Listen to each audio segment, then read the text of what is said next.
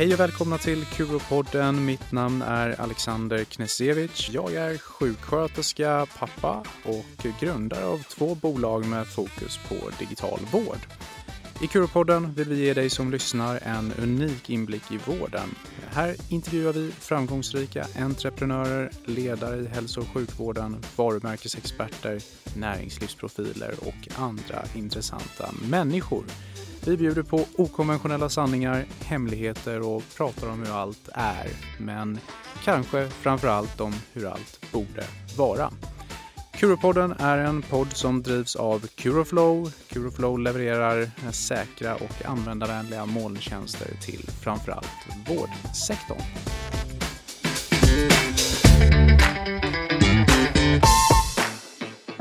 Idag så sitter jag här med Alexander Stendahl som är VD för Info Solutions. Eh, och Info Solutions har spelat en stor roll under pandemin i Sverige där man har eh, varit eh, starkt bidragande till att administrera och hantera provtagningen i Sverige. Och Alexander är i övrigt då något som vi på Kuropodden benämner som en entreprenör, framgångsrik entreprenör i hälso och sjukvårds-Sverige. Så Varmt välkommen till Kuropodden Alexander. Tack, tack ska du ha Alexander.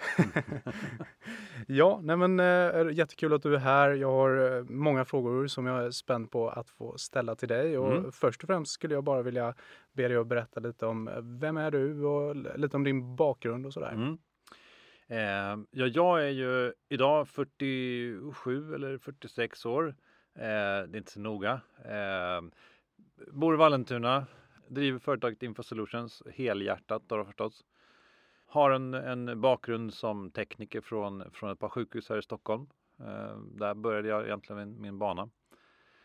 Och, och, tidigare då innan Info Solutions, det, när du jobbade med ja, den här tekniken så jag var ju tvungen såklart att, att läsa på lite om din bakgrund och jag ser mm. att du har jobbat inom både eh, Region Stockholm eller eh, Stockholms läns landsting men också mm. på Danderyd. Om, ja, precis. Stämmer? Ja, exakt. Eh, jag var ju anställd på ett, ett litet IT-bolag som hade kunden Danderyds sjukhus och sen efter ett tag så, så gick jag vidare och, och eh, tog anställning på Danderyds sjukhus istället. Då. Och där var jag några år. Och sen så efter det gick mot eh, Karolinska och så mot landstingsförvaltningen och så gick jag runt där en stund innan jag drev eget istället. Då. Och hur, hur kom du på idén med Info Solutions?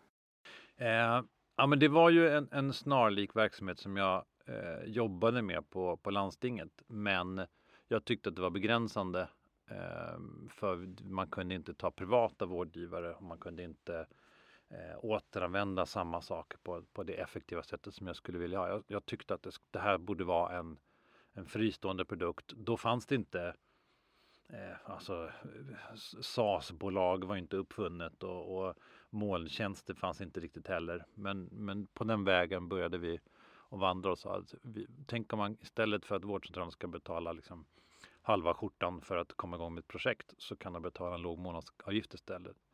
Och sen så bygger vi upp det här allt eftersom så att vi bygger upp en, en, en liksom infrastrukturell tjänst istället där man får abonnera. Och när, när startade ni Info Solutions? 2008 eh, eh, startade bolaget. Eh, så det var, jag hade ju någon enskild firma något år innan också som, som övergick till, till, till ett AB då efter ett tag. Just när när jag ville anställa för att då kände jag att nej, men då är det dags med aktiebolag istället. Och var det guld och gröna skogar direkt från början? Nej, det var det nog inte. nej, eh, första dagarna eller första veckorna är det ju lugnt och sen så, så inser man att oj då, eh, jag måste ju se till att få hem egen lön faktiskt. Det här håller ju inte.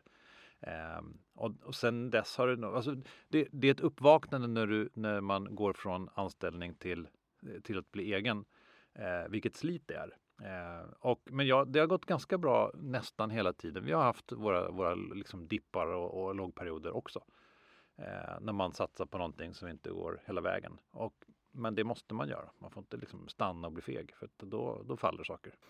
Och för, för de av poddens lyssnare som inte vet exakt vad, vad Info Solutions jobbar med, vill du ge en kort uh, beskrivning? Mm.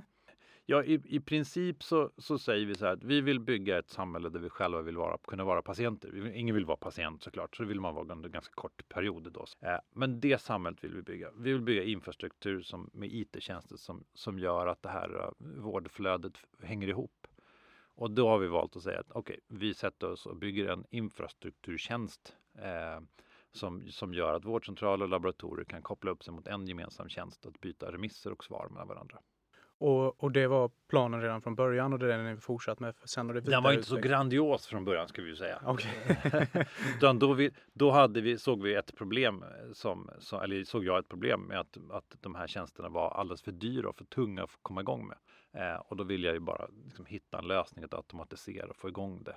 Eh, sen efter ett tag så, så, går man ju alla, alla kurser och skolor och läser alla böcker och inser att ah, du måste ha en vision också. Och då, då, då är, har man nog en vision redan från början men du har inte ord på den. Och då blir det liksom till slut så, så får du fram dina ord på just den visionen. Det är svårt att ändra vision för du, du är liksom byggd som en, en viss karaktär redan från början. Och jag har ju själv jobbat med Infosolutions via journalsystem. Tycker det fungerar superbra. Tack. Äh, jätte, äh, ja, smidigt. Om jag får använda ett ord så är det mm. smidigt. Det får man göra. Ja. det är ett väldigt bra ord. Tack ska du ha. Ja. Eh, och eh, min fråga då var egentligen om eh, eh Infosolutions, exempelvis labbportalen som jag har jobbat i. Eh, eh, är det en helt fristående tjänst eller måste det vara en del av ett journalsystem? Nej, det, det är en helt fristående tjänst som går att integrera mot journalsystem eller fria moduler eller så. Eh, men, men kärnan i hela labbportalen är en, en fristående webbaserad portal. Ehm, och sen så har vi ju täta samarbete med journalsystemsleverantörer som säger att vi tar eran, eran produkt och stoppar in den i vår och så får vi en komplett lösning i, i vårt journalsystem. Och det är så vi har liksom gjort ett partnerskap med många. Det är så det man spridits mycket. Och vad, vad säger de journalsystemen som har egna remissmoduler? Vill de alltjämt använda Infosolutions lösning eller det? Nej, de har inte riktigt förstått storheten ännu skulle jag säga. Mm. Nej, nej, de, de, är väldigt duktiga och, och på, på, sitt, det som vi gör som jag tror att, att andra inte gör, det är att vi suddar ut regionsgränserna. Eh, och jag vill sudda ut gränserna mellan IT-systemen också. När det gäller remisser och svar så tycker jag det är märkligt att vi i ett land inte kan göra så att du tar en remiss här och när jag åker ner till Öland så kan jag inte ta provet utan då måste jag åka tillbaka igen. Och det tycker jag är märkligt, eller märkligt, men det är inte det landet som jag tycker, vi, vi borde inte fungera så, vi borde fungera bättre. Eh, människor borde kunna röra sig över regionsgränser utan att det ska, liksom, vården ska stoppa oss. Mm, jag håller med. Eh, så, så, en av anledningarna till varför jag tycker det här är intressant just av, av den anledningen. Och om man om man tittar då på andra system som exempelvis journalsystem, tycker du att eh, vi alla ska använda i Sverige då 21 regioner samma journalsystem eller ska vi bygga så att vi kan integreras mot eh, ex exempelvis eh, olika moduler? Det, det enklaste att säga alla ska ha samma system och så är det enkelt så, men det kommer inte funka. Vi, vi har olika vård och olika eh, specialiteter inom vården så det, det tror jag inte på. Och det är ganska många viljor också. Så nej, men däremot så, så, tycker jag att man ska kunna välja sitt system och sen ska man kunna byta data eh, på, en, på en bra plattform där det mest är däremellan. Då. Och Ineras arbete med e-remiss, eh, vad tycker du om det? Det har ju varit pågående ganska många år. Ja, eh, det har varit pågående många år och ibland har vi, har vi skrämts av dem och jagats på och ibland så häpnas över att det står still. Eh, så vi, vi vet inte riktigt hur vi ska agera där. Ehm, men vi hade ju eh, Ineras elektroniska, vad hette den då? Den hette väl konsultationsremisser i alla fall. Eh, E-remiss hade de hade ja, något projekt som hette E-remiss och som egentligen är liksom specialistremisser, konsultationsremisser eller allmänremisser. Ehm, och där har man väl kommit en bit, men jag tror inte att man är eh, färdig och det finns inget. Det finns ju ingen stor volym där vi byter konsultationsremisser mellan vårdgivare. Nej, och som jag har förstått det så är det väl mest eh, det helt offentliga som kan ansluta sig till det här navet för att utbyta eh, konsultationsremissen mm. mellan journalsystem. Men mm. Eh, jag har också hört att det saknas en himla massa det... digitala adresser. ja, adresser och utbudstjänster och, och så saknas ju massor. Och det tycker jag, det, om det hade varit viktigt så hade vi varit klara med det. Så jag tycker det är märkligt att det är att vi inte har kommit längre med den, den typen av, av, av, av tjänst det är inte jättemånga journalsystem kvar där ute nu. Så om inte annat borde journalsystemsleverantörerna kunna säga att vet ni, vi löser det här nu. Och skulle en sån lösning vara då att, uh, att använda Infosolutions? Eller för, för jag tänker att journalsystemen, även om de inte är så många, så finns det ju några stycken större och, och några stycken lite mindre i Sverige. Mm. Då måste de ju vilja samarbeta egentligen? Och är det något som regionerna kan ställa krav på vid upphandlingar eller vad, vad tycker du? Nej, idag, idag finns det nog ingen som ställer krav på det vid upphandling utan man upphandlar ett system och så hoppas man att man ska hålla sig inom det systemet. Och, och det är nog en framtid som jag inte riktigt tror på. Utan det, det kommer alltid finnas privata vårdgivare, företagshälsovård och eh, specialistpsykiatri och allt vad det kan vara för någonting som hamnar utanför de här så sta, stora systemen i alla fall. Eh, så nej, jag tycker att det ska finnas en, en, liksom en bärare av informationen. Och om det är Nera eller Infosolutions, ja, jag hoppas ju på Infosolutions. Eh, och vi håller just nu på att spetsa det spjutet för att se om vi kan, eller vart vi ska eh, ta vägen i just den frågan. Vi, har, vi var ju med i den här koncentrationsremissracet som gick en gång eh, och vi nådde hiskliga jag tror det var tio remisser i månaden eller något sånt där.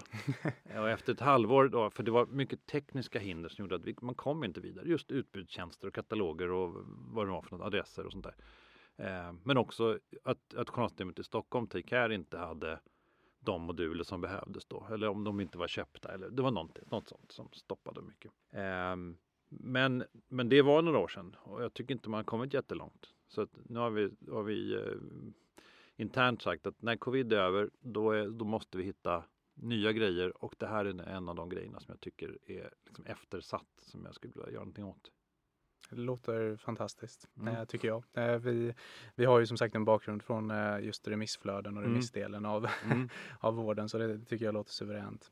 Eh, men eh, till dagens kanske eh, huvudämne tänkte jag hoppa över till lite grann och det är nog ingen som lyssnar på podden som har missat att vi har haft en pandemi i världen mm. och en epidemi, pandemi i Sverige med covid-19. Och Infosolutions eh, spelade ju en, en ganska till, till stor roll, vill jag i alla fall påstå där, där man ihop med Folkhälsomyndigheten, eller på uppdrag mm. av Folkhälsomyndigheten, eh, tog och administrerade en hel del prover. Eh, mm. vill, vill du berätta lite, börja, hur, hur, mm, hur gick det här till egentligen? Mm. Ja, eh, historien kan göras väldigt lång, men jag, men jag kan, jag kan eh, summera lite grann som att i början så såg vi ju den här äh, pandemin komma, eller alla vi såg ju den. Men den skulle ju inte drabba oss och så sa, sa många länder i Europa. Eh, och sen så drabbade den ju ändå Europa och Spanien och sånt i början först där. Och inför sportlovet tror jag det var som när, när folk skulle komma hem efter de här drabbade länderna.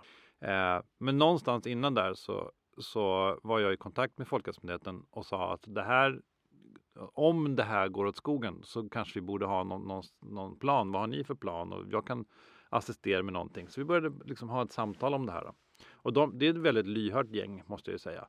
Eh, och de, de, de lyssnade och eh, tog till sig och sen eh, eh, kom med egna planer. Men det som var våran plan då var att vi har ju labbportalen. Det är ju en, en central produkt som, som struntar i regionsgränser. Tänk om vi skulle kunna göra provtagningsremissen i labbportalen och sen hämtar regionerna eller vårdgivaren eller någon upp den remissen och, så, och tar provet. Ja, bra idé, men ja, det hände inte så jättemycket kring det. Det var ingen liksom, riktig vårdgivare som, som klev fram eller regionerna visste inte riktigt vad de skulle göra. Så det var lite otydligt allting. Så då sa vi, ja, men vad fasen, vi, vi tar nästa steg. Vi, vi tar fram ett koncept då. Tänk om vi kan få ner allting i en stor låda med instruktioner för hur man, hur man ska göra det här, bilder på hur, hur det går till, kanske en film, eh, kanske provtagningsutrustning, kanske skyddsutrustning, kanske allt. Så att du som vårdcentral bara ska kunna säga till oss att eh, Infosolutions, jag vill ha ett sådant paket. Och vips så, så ska du få en låda. I den lådan ligger allt du behöver för att komma igång och göra provtagningen. Eh, prismodell, alltihopa. Och det var en bra grej. Men jag tror att det var en, två, tre stycken mottagningar som, som faktiskt anammade och, och tänkte att det där låter ju bra. Men noll kom igång. Noll. Eh, och när vi till slut då satt med Folkhälsomyndigheten och sa att eh, det här konceptet har vi. Det finns färdigt och vi var på Sveriges, alltså SKR också då. då. Eh, så till slut så, så efter något försök på, på, på ett sjukhus i, i Stockholm så, så tänkte jag så här, men fasen, det här, alla går ju bara att dra sig undan. Och när, när, i tiden var det här? Det här var i maj. Eh, maj under vad blir det? Nej, maj 2020 va? Ja. ja. Eh, då skulle vi starta hela konceptet och då hade vi, då hade vi försökt att få ett par vårdcentraler eh, och, och anamma det här. Tyckte att det var en jävla bra idé. Men det, det, det är någonting som, som vi jag vet inte hur det är, men någonstans så, så tycker folk alltid att ja, men det här är för stort. Det här kommer regeringen att lösa eller militären eller eh, MSB och hörde vi också. Eh, och, och, för det första så, så vilken militär? Och, och regionerna stod, stod och, och, väntade på att få liksom direktiv hur de skulle göra, upplever jag. Då hade vi priogrupper, minns du den? Den här prio 1, 2, 3 och, och det var liksom blåljuspersonal eller sjukvårdspersonal skulle vara först och främst och sådär. Eh, men vi, till slut så satte vi upp ett, ett eget koncept och sa, men hittar vi ingen vårdgivare eh, så, så kan vi väl, eller liksom någon som ta, gör själva provtagningen då, då. Så tyckte vi att du kanske inte behöver vara sjukvårdsutbildad. Tänk om vi kan utbilda vem som helst att bedriva den här verksamheten. För du kan ju göra egen provtagning. då, kom det upp. All right, egenprovtagning är lite nytt i koncept kanske. Och så kombinerar vi det med en drive-in. Väldigt också eh, nytt. Eh, och sen så hittade vi eh, ett, ett åk, åk, eh, åkeri, eller vad vi kallar dem då, Samtrans, som hjälpte oss att hitta då, så, så, kan ni utrusta era bilar med 220 volt så kan vi stappa in dator och etikettskrivare och den, den IT-utrustning som vi behöver i era bussar. Så kan ni ha tält och så kan vi ta emot invånare där som bara gör en drive, drive-through. Liksom. Eh, och det testade vi ju och med lyckad koncept då på, eh, jag tror första stationen ställdes upp på Älvsjömässan. Runt maj där någonstans. Så, eh, socialminister och, och, och var där och lite tidningar och grejer. Eh, men de tidningarna var ju mest nyfikna på varför det inte funkade. Eh, vems fel är det och varför funkar det inte? Eh, och så så, att, eh, så vi var ju, eller vi, jag var i tv vid något tillfälle och, och, eh, och även en, lite radio och sånt där och så försökte man liksom hitta varför funkar det inte för eh, och eh, det vet ju inte jag, men jag vet att, att prismodeller och de här priogrupperna sattes ganska stora spärrar. Det blev, or, det blev rörigt. Vem, vem gör vad och när? Okej. Okay. Och gjorde ni det här då, hade ni då en upphandling eller gjorde ni det här pro bono? Eller hur? Det här var helt eh, pro bono. I början så hade vi ju, eh, vi tänkte att vi, vi säljer det här som en tjänst. Då. Så du som vårdgivare eh, får betala eh, någon, liksom någon 50-lapp till oss för, för, för alltihopa per, per prov. Då, då. Eh, och sen tillsammans med det här så satte vi upp ett debiteringssystem eh, som gör att ja, men du som provtagare får betalt av patienten också. Men eftersom det inte fanns någon, någon finansiell verksamhet kring det här så var det liksom, men då måste ju patienten betala för sitt. Eller remitterande vårdenhet, det vill säga om företagshälsovården skulle remittera sina så, så skulle de få betala till provtagningen. Och provtagningen skulle inte behöva ha den administrationen så det hade vi system för. Eh, men det var ju noga räknat tre eh, patienter som dök upp på det sättet. så det, det, var, det, var, det, det blev aldrig någon större succé där. Eh, det blev, var ganska rörigt. Så att vi hade ju stationer, jag tror vi hade tre stationer igång. Helt pro bono, eller pro bono, men alltså, eh, ja, de, de hade ju väldigt, väldigt, lite att göra och väldigt lite verksamhet kring det. Så det var ju en stor kostnad bara. Eh, och och det, det, är klart, alltså, eh, budgetböckerna skrek ju lägg ner hela tiden, men, men det, jag var inte riktigt beredd på det nu. Eh, och sen klev faktiskt Folkhälsomyndigheten in och sa att okej okay, Alex, om, om vi sponsrar er med jag tror att de köpte 10 eller 20 procent av vår kapacitet och sa att vi köper det som hjälp för att du ska vara kvar. Eh, Okej, okay, så jättebra. Och sen så hade vi kvar de här tre stationerna, men då passade jag på och sa att vet du, vi, det här måste vara ett vinnande koncept. Vi måste visa att det funkar, så vi utökade med, med två stationer till. Så vi blödde ju lika mycket i alla fall. Men, eh, men det behövdes. Det behövdes verkligen. För sen är plötsligt så, så eh, satte ju Folkhälsomyndigheten igång ett, av, eller en, en, ett projekt med, med MSB eh, för att eh, liksom testa vårt koncept och även uppskalningsmöjligheten. Alltså hur snabbt kan vi skala upp den här verksamheten? Och vi förstod inte riktigt vad de, vad de ville för någonting och tog ganska mycket med storm. Eh, men vi jobbade i ja, vet jag, tre dagar, fyra dagar någonting för att sätta upp tre nya stationer i Sörmland. Hade de hittat på då. Eh, för att liksom se om vi klarar av det mottot. Eh, och det gjorde vi, men det tog ju, det var ju dygnet runt verkligen. Och så gjorde vi det och var vi nöjda och glada och tyckte att åh vad skönt. Eh, sen skulle de här stationerna stängas igen typ dagen efter. Det, det fattade vi inte riktigt. Men, eh, men det gjorde de ju aldrig utan Region Sörmland skulle liksom beställa de stationerna då via Folkhälsomyndigheten som har uppdraget med oss. Och då fick vi ett avtal med Folkhälsomyndigheten den första där. Okej, okay. och gällde det då bara Sörmland i det skedet? Eller? Nej, då fick, då fick man från, från regioner eh, beställa vårat koncept. Eh, och och, och, liksom, och vi, vi hade kunden Folkhälsomyndigheten. Så det, men det var, det var en lång resa dit och sen då trodde man ju att eftersom man har varit igenom den här eh, liksom, herrejösses-projektet med MSB så det skulle bli liksom, vad skönt, nu, nu kan vi ta igen oss. Men det var, inget var så fel. Eh, för efter det så startade ju 15, jag tror det blev 16 regioner till slut. Och alla vill ju igång väldigt snart efter varandra, alla före midsommar. Eh, det var två veckors leveranstid. Det var ett himla jagande. Eh, så på, på, ja, inte vet jag hur många veckor det var, men vi satte igång nästan 200 stationer runt om i landet efter det och 160 apotek. Leveransbilar och, och, och taxibilar som körde runt och eh, transporter i form av lastbilar som åkte och hämtade och lämnade prover till olika labb. Och nya labb skulle igång eh, och allting in i jäkla fart. Och så kom ju även tyska laboratorier, äh, vet inte, Eurofins var igång då också. Så de flög vid flygplan istället. Då, så. Eh, vilken, ja, alltså så här efteråt när man säger att ja, Infosolutions är ett IT-bolag så vet jag inte riktigt hur mycket jag ljuger. För, för just nu så har vi nog flugit väldigt många flygresor, åkt väldigt många mil med lastbilar, anlitat väldigt många människor eh, för att vara ett IT-bolag. Ja, vilken, eh, vilken grej, vilken, eh, vilken resa, mm. verkligen. Eh, du får rätta mig om jag har fel här Alex, men, men Infosolutions före det här var ju inget enormt företag med hundratals anställda. Nej, det var det inte. Nej. Nej. Och det är det fortfarande inte med hundratals. Eh, en dag kanske. Men, men då, före pandemin, så tror jag att vi var kan vi vara 12-14 stycken någonstans där. Och så ökade vi på. Så någonstans så säger mig att vi var 16 ungefär när pandemin satte fart. Ehm, och idag är vi 40. Så, att, så att det har ju gått rasande fort i anställningstakten också. Och jag, jag är, alltså nu har man varit igenom det här också, att vi har gått från 16 till 40. Eh, så man är ju väldigt, eh, jag, jag, jag, tycker att det är beundransvärt de som klarar av att växa från liksom 10 till 100 eller 1000 personer. Jag kan inte begripa hur de gör det. Det är, en häftig resa de måste ha gjort. Hur får man alla människor att vara med?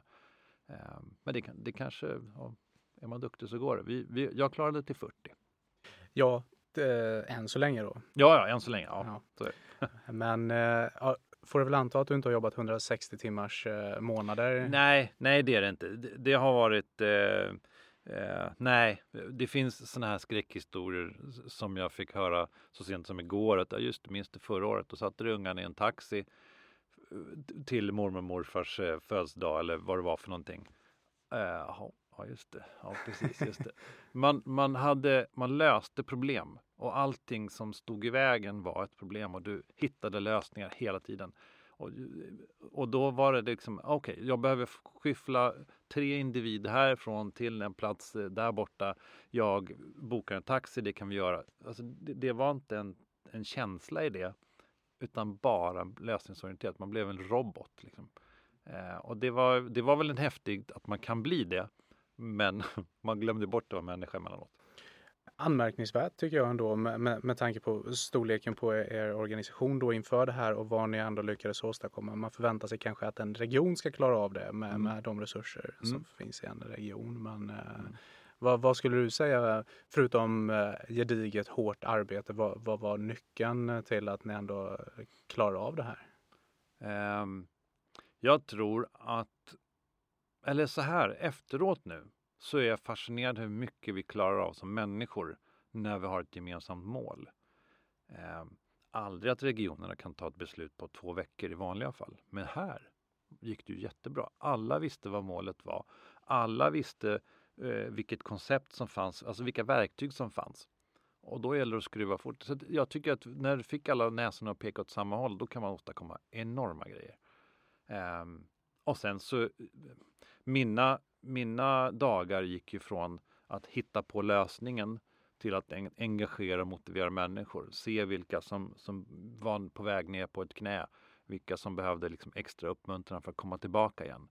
Eh, vilka delar behövde vi stärka upp? Eh, och bara tala om för de människorna. att Jag ser att du har det tungt. Jag gör mitt absolut bästa för att, för att hjälpa dig. Den typen av verksamhet blev det för mig. Ja, nej men eh, verkligen och intressant. Och hur ser det ut för er idag med, med provtagningar och samarbete med Folkhälsomyndigheten? Det är fortfarande pågående? Ja, det, det, är pågående, men eh, smittan är ju på väg ner fortfarande. Den har väl nått någon, någon sorts platå som, som jag tror att den håller sig på en stund nu. Eller jag ska inte säga om framtiden, men så har det varit i två veckor nu.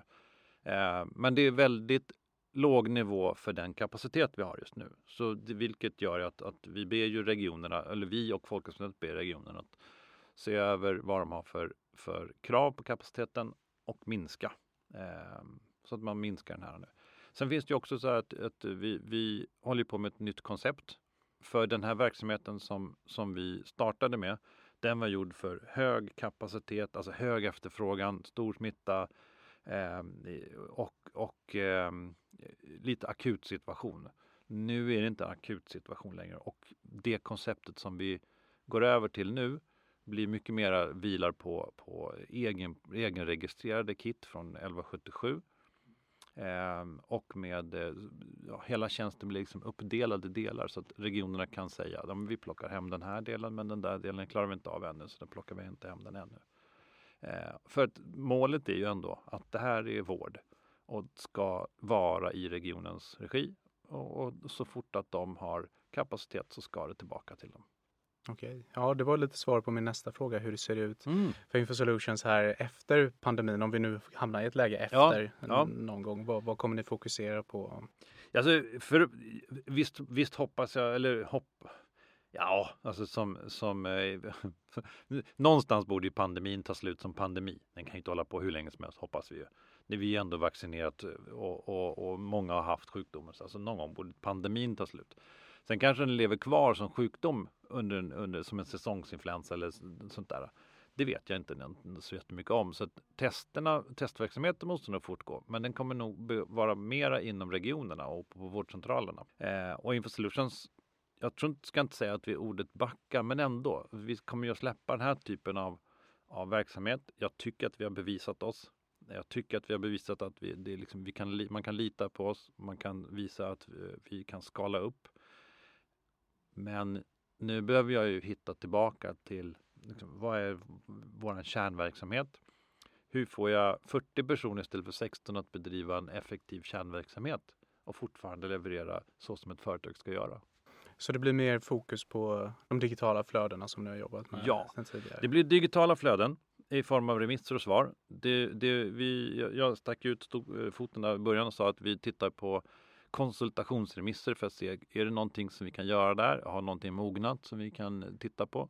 Eh, men också eh, små saker som, eller små små, men, men vi har ju en uppsjö olika medicinska hårdvaror, alltså medicinska instrument eh, eh på vårdcentraler som som man tar prover på, tittar på skärmen, går till sitt journalsystem och skriver in. Varför kan vi inte koppla upp dem direkt? Och det kan man ju. Det är många som gör det. Eh, men där är vi ungefär där jag började då. Alltså man gör det, men det är dyrt och ganska krångligt. Tänk om jag kunde göra en lösning så att vi tar de här instrumenten, klickar i dem i en svart låda och sen kopplar de upp sig själva förkonfigurerade och klara och man får kontroll på grejerna utan att det är stora projekt. Det håller vi på med just nu. Spännande. Mm. Leder oss lite in på nästa fråga. Vi, eh, Curopodden eh, drivs ju av Curoflow och vi är ju ett, ett, bolag som jobbar med medicintekniska molntjänster för, för hälso och sjukvården. Mm. Så, så det här är ett område jag tycker är eh, särskilt intressant av många anledningar. Mm. Uh, och uh, hur, hur, ser du på digitalisering i, i vården annars i allmänhet om vi bortser lite från uh, det som har med elektroniska remisser att göra oavsett om det är mm. konsultation eller inte? Jag tycker att det finns en stor ambition. Det finns jättemycket kunskap och det finns en stor vilja. Och sen så slår vi alla in huvudet mot en, en vägg med regler och, eh, och, och an, alltså hinder. Eh, för, för jag tycker inte att vi eh, nu har jag inga bra exempel på, på, på en gång, men, men det finns ju regler som gör att vi kommer inte längre. Hur går det med AI om vi, och självlärande kod om vi ska CE-märka på det sättet som vi gör idag? där du ska versionshantera på, på ett visst sätt och du ska det är jag väldigt osäker på. Hur, hur hanterar man det? Eh, hur kan vi ens veta? Om vi, vi, många, jag har pratat med många journalsystemsleverantörer idag som inte vet hur man tolkar CE-märkningsreglerna. Alltså är du en klass 1, 2 eller 3-kund? Finns ingen att fråga utan man, man, får bestämma sig och hoppas på bästa. Så jobbade kanske Skattemyndigheten förr, men inte idag. Vi måste gå mot liksom att vi, må, vi måste ha en rådgivande funktion, för vi är ett land som vill skapa eh, innovation inom sjukvården. Dels för export, men för att det ska funka bättre här. Vi har ju, en, vi har ju den här eh, Eh, ökade eh, patientåldern, ökade antal patienter med hög ålder som, som kommer. Jag hörde någonting om att fem år så är det dubbelt så mycket som idag. Eh, det är väl inga exakta siffror kanske, men det blir mer. Och vi kan inte bara jobba hårdare eller anställa fler syrror som tar hand om våra äldre. Vi måste göra det på något nytt sätt. Och då, då måste regler och politiker och, och, andra regelmakare hänga med. Eller leda oss kanske. Skulle man kunna sammanfatta det som att du upplever att det, att det finns en vilja och en intention men att vi har lite hinder då i form av, av regulatoriska svårigheter i att mm. digitalisera mm. sjukvårds-Sverige? Är det rätt? Eh? Det är helt korrekt. Ja. Mm.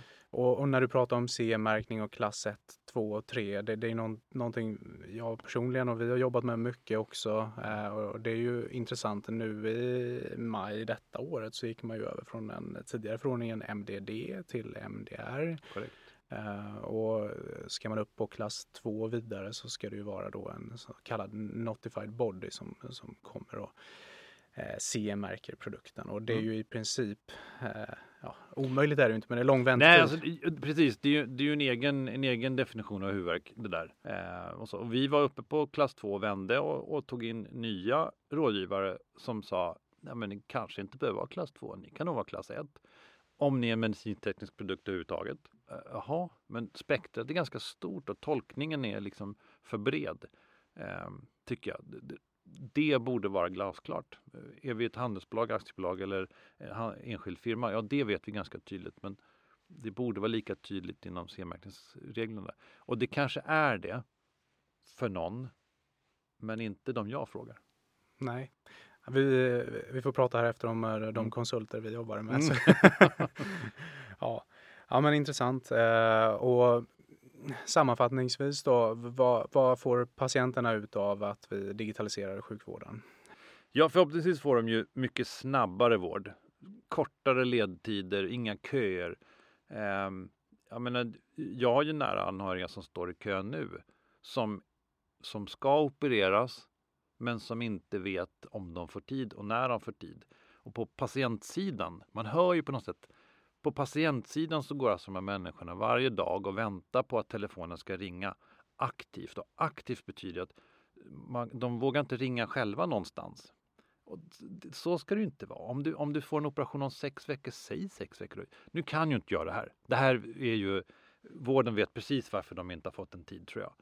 Men från patientens sida, ja, där kan vi nog göra bättre.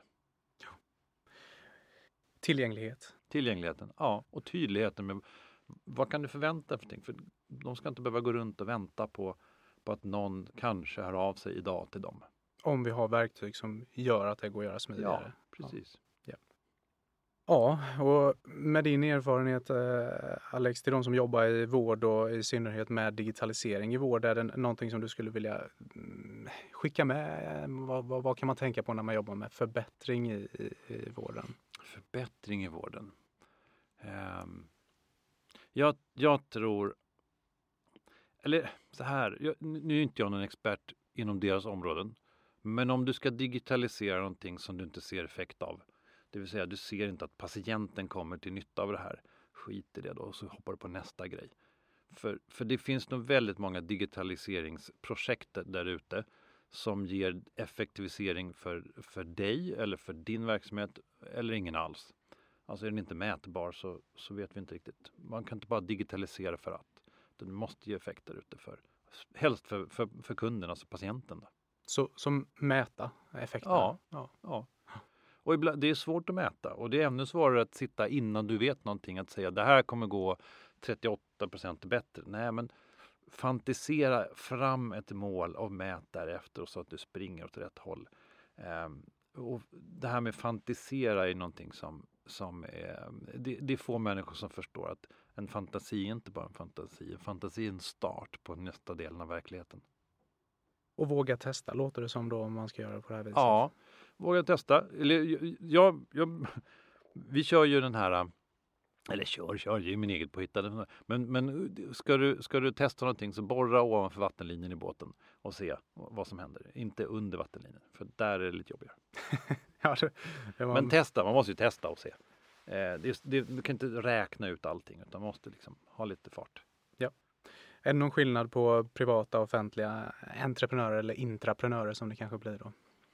Eh, jag tycker att, att offentliga verksamheten har hoppat upp väldigt rejält. Det finns liksom entreprenöriella tankar på, på, på regionerna nu. Och det tyckte inte jag var för tio år sedan eller fem år sedan. Det har blivit mycket bättre.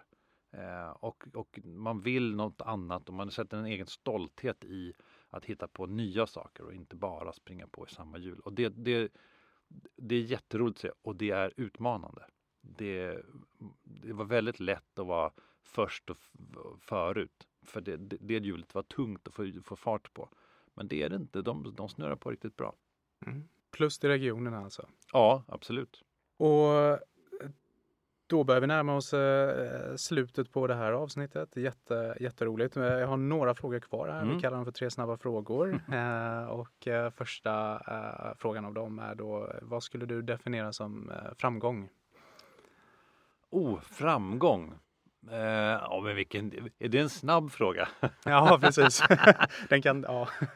eh, framgång, ja du. Eh, framgång är en lyckokänsla, sen vet jag inte så mycket mer. Alltså. För det, en del är det pengar, en del är det just affären, en del är det eh, men jag tycker att när man, när man löser ett problem så får jag en lyckokänsla. Så för mig är det en, en sorts framgång. Ja. Ja, det var ett bra svar tycker jag. Uh, och den här är kanske lite knepigare, och, men, men jag ställer den i alla fall. Om, mm. du, om du fick ångra en sak i ditt liv, mm. finns det någonting du skulle vilja ångra eller göra annorlunda? Ja, eh, såklart. Eh, ja, småsaker. Som, som eh, jag har bara en sak på huvudet just nu. Men den är, det är en ganska liten sak tror jag. Eh, och det var igår så, så tankade jag bilen så stod det någon och, och, väntade på att få tomburkar från mig. Jag hade inga tomburkar så jag sa jag har inga tomburkar. Men, men efteråt när jag åkte därifrån så tyckte jag, man kunde jag ha slängt, alltså du kunde ha gett honom en hundring eller en tjugolapp eller någonting. Det kunde ha förbättrat hans dag eh, och inte spelat någon som helst roll för mig. Det ångrar jag mig faktiskt hela kvällen. Okej. Okay. Mm. Ja. Små saker som sagt. Ja. Eh, stora saker då. Mm. Jag vet inte, jag brukar inte försöka att, ångra stora grejer. Man, man får liksom svänga båten under gång istället. Mm. Det låter bra. Mm. Och framöver här då, eh, kommande månader eller år för den delen, finns det något som du ser särskilt fram emot? Eh, ja, eh, ja i, i, min fantasivärld så är ju, har vi liksom kopplat upp de här instrumenten eh, redan. Eh, och vårdcentralerna tar det som ett självklart. Varför, hur gjorde man förr? Det är klart man kopplar upp de här instrumenten. Eh, så jag, jag liksom ser hur det sprider ut sig. Det har inte hänt ännu, så det är bara i min egen fantasi. Men när det händer, då kommer jag tycka att livet är underbart igen. Ja, det tycker jag ganska ofta. Men, eh, men ja, det är någonting som jag verkligen känner för. Då, då hoppas jag att det blir mm. sanning här de kommande eh, åren. Eh, och med det så, så tackar jag jättemycket för att du ville vara med och gästa podden idag. Och Tack så du Lycka till framöver. Mm, tack så du Tack.